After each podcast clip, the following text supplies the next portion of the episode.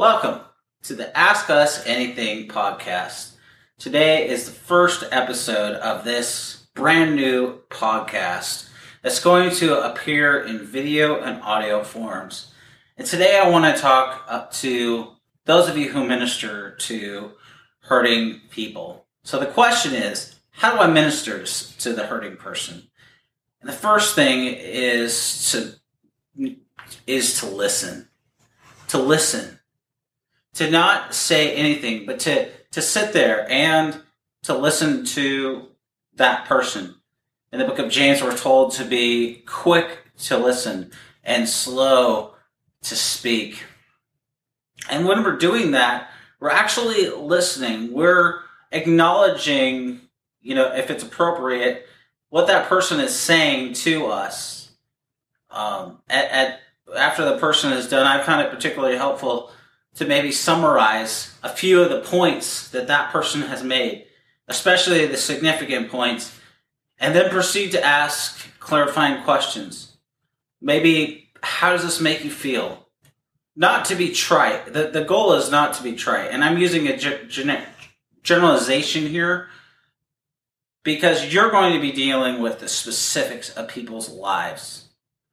And so being listening asking good questions, um, asking, clarifying with them what's going on, asking them, how does this make you feel?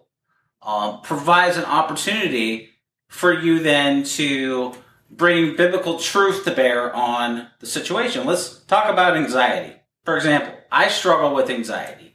And one of the things that I have to do is I have to take Philippians 4 8 and meditate on it what is true, what is noble, what is good. Romans 8 1. There's therefore now no condemnation for those who are in Christ Jesus. And what I keep telling myself is I, I, I, go back to Romans 8 1 and I said, through Christ you are as loved and as accepted by God as you can possibly be. You are no longer condemned. You are in Christ Jesus, and there is therefore now no condemnation for those who are in Christ Jesus. And then I go back to Philippians 4 6 through 10. And think about what is pure, what is noble, what is good. And this helps me to reorient my perspective. As you are ministering to somebody, if it's appropriate, say, for example, you struggle with anxiety or depression, or your parents have been divorced, or, you know, the list goes on and on. It depends on who you're ministering to. I found it helpful just to say, to provide a bridge before I get into biblical truth. You know, I understand what it's like to go through and then I share, what have I gone through? And I may not, and I may also add the caveat, but I don't know exactly what your experience is like, but this is what my experience that kind of relates to what you've gone through. And this provides a natural bridge for you to minister to this person, to speak to them. And they may say, you know, well, you don't really understand exactly what I'm going through. This is why you say beforehand, before you start sharing what you've gone through. But I don't know exactly what you're going through, but this is what I've gone through, and it kind of relates. And it's important if you're going to do this that your experience actually relates. The last thing that you want to do is for what you say to be trite, to, to be inconsiderate, to, to lack compassion, to lack care and concern. Uh, this person is needing help, needing your help, and God has placed them in your path. And the best way that I can say this is God often places people in our lives for a reason. Sometimes that, that is to disciple. Other times it's to comfort. Other times it's to come alongside and say, you know what? This is where I've been in the, my in my walk, and this is where you need to be. And and sometimes we need to confront. But when we're ministering to provide comfort to somebody, we need to be slow. We need to slow everything down. We need to ask lots of questions. We need to listen to them we need to allow them an opportunity to share what is going on in their lives. and to listen to the emotions that they articulate. See, this is part of listening, but it's not just listening to listen, it's also listening between the lines, if you will. And this is where it gets a little dicey. I'm going to be honest. You've got to hear what the person is really saying, and you've got to hear what they're actually talking about. What what what are the areas of struggle that that person has? You know, and then as they continue to talk, what specific problems do they have within that category? And so when you're listening, yes, you're you're listening to what they're saying, but as you ask more and more questions, the more and more questions are to help you to be able to address this person's specific need. And the point of this is ultimately to point them to Jesus, to the person who struggles, for example, with anxiety. We point them to the fact that they are, or depression, we point them to the fact that they are as loved and as accepted by God as they can possibly be. If they're in Christ, if they're a Christian, if they've been united to Christ by faith and they have union with Christ and they're communing with Christ. So we want to know how that person is doing in that. How are they communing with Christ? How is their Bible reading? How is their prayer life? How is their church attendance? All of these things that make up, you know, a part of how they're growing in Christ. We want to see and understand how they're growing. And the reason that we do this is because we want to come alongside them and we want to inject uh, life and help and want to speak the truth in love. But we have to understand what this person is going through. This requires, again, listening, asking lots of clarifying questions. I'm using myself as an example in this video. So, so oftentimes when I go uh, to visit with a friend or a close friend, you know, if I haven't been doing well, guess what? I'm going to tell them, look, you know, I've had a rough week. I've had a rough day. Sometimes I might even text one of my close friends, having a rough day today. You know, I need some encouragement. I need prayer. You know, I need I need that. I need you to to help help me. Uh, point me back to Christ. And that's really what the goal is. The goal isn't just to give well, the goal is always to get biblical counsel. But the goal is, is not just biblical counsel. It's to point them back to Jesus.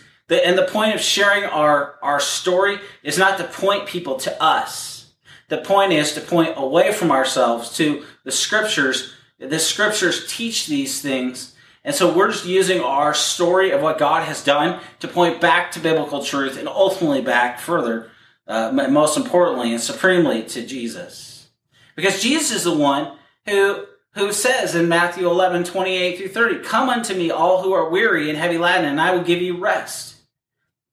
You see, we've asked questions. We've listened. We've asked questions. We've even asked more questions. We've, we've applied biblical truth appropriately uh, carefully, sensitively, compassionately. And now we get to point them to Jesus. You see, and this is where we go back to Romans 8 1. The person struggling with depression and discouragement often needs to know that they're loved, that they're cared about. And, and this is what I go back to. I go to people that care about me, people that I can open up to. And then what do they do? They speak biblical truth to me and they point me to Jesus Christ. This is the same for you today. When it at the heart of the heart of what it means to minister and to bring comfort to others, it's just that. It's because of the gospel. We can comfort one another because we are, have been, and are being comforted by the comforter of the Holy Spirit. Jesus said that he would bring that he would send us one in the Holy Spirit who would comfort us. We have been comforted much, and now we as God's people must comfort one another. And we do that most supremely by pointing to Jesus, the one who took upon himself fully the full white hot fury of the wrath of God in our place and for our sin. He was buried, he wrote, and rose again, and now he lives to ever intercede for God's people. And, and this is important because Hebrews 2 17 through 18 and Hebrews 4 14 through 16, they make it clear that we have a sinless Savior who ever lives to plead the merits and the treasure of his blood before the Father for us. And he is interceding for us. He is unlike us. We are sinners in need of Jesus. And he is perfect. He is the perfect, spotless, righteous Lamb of God who lives to plead the treasure of his blood before the Father. So we point away from ourselves. We point to Jesus. We listen. We ask clarifying questions. We, we listen some more. We speak biblical truth, but only after we make sure that, that we understand what exactly this person is going through. And then we speak the truth in love. And we listen. We listen some more to what that person, how that person responds. And then we point them to Jesus. And you know what? The, the truth is, is that I'm making this process seem simplistic, but I don't mean it to be. This could take months. This could take weeks. This could take years of trust, but it's worth it. You see, we often have a quick fix mentality to discipleship in the church today. We need to take a long perspective. Trust takes time. Relationships take time to build. People want to open up and share the deepest struggles of their lives. If we want that, if we want to comfort them, if we want to minister to people, we have to realize that it'll take time. And that's okay. That's okay. We may not be the person to bring comfort to that person. We may not be the person to speak the truth in love to that person. And we may not be the person to point them to Jesus. And that's okay. But we can ask each other beyond just how are we doing today? How are you really doing today? And we can be there for one another because over 50 times in the New Testament, we're told to one another each other. And so that's my encouragement today in this podcast is how do we minister each other? At the heart of it is we one another each other. And we do so because of the gospel that we believe. The gospel upon which we stand and by which we're being saved and by which we are being sanctified and one day we will be glorified by. That's the good news of the gospel that we believe and that provides a reason why we comfort and why we minister and so much more. So I hope that you'll join me in these podcast episodes. They're going to be about 10, 15 minutes, maybe 20 minutes long. I'll encourage you, if you have a question that you'd like to see covered in this podcast, please ask us. We'd love to be able to help you, equip you biblically, practically, pastorally, theologically by answering your question. So thank you for listening to this first episode, and may the Lord richly bless you and keep you.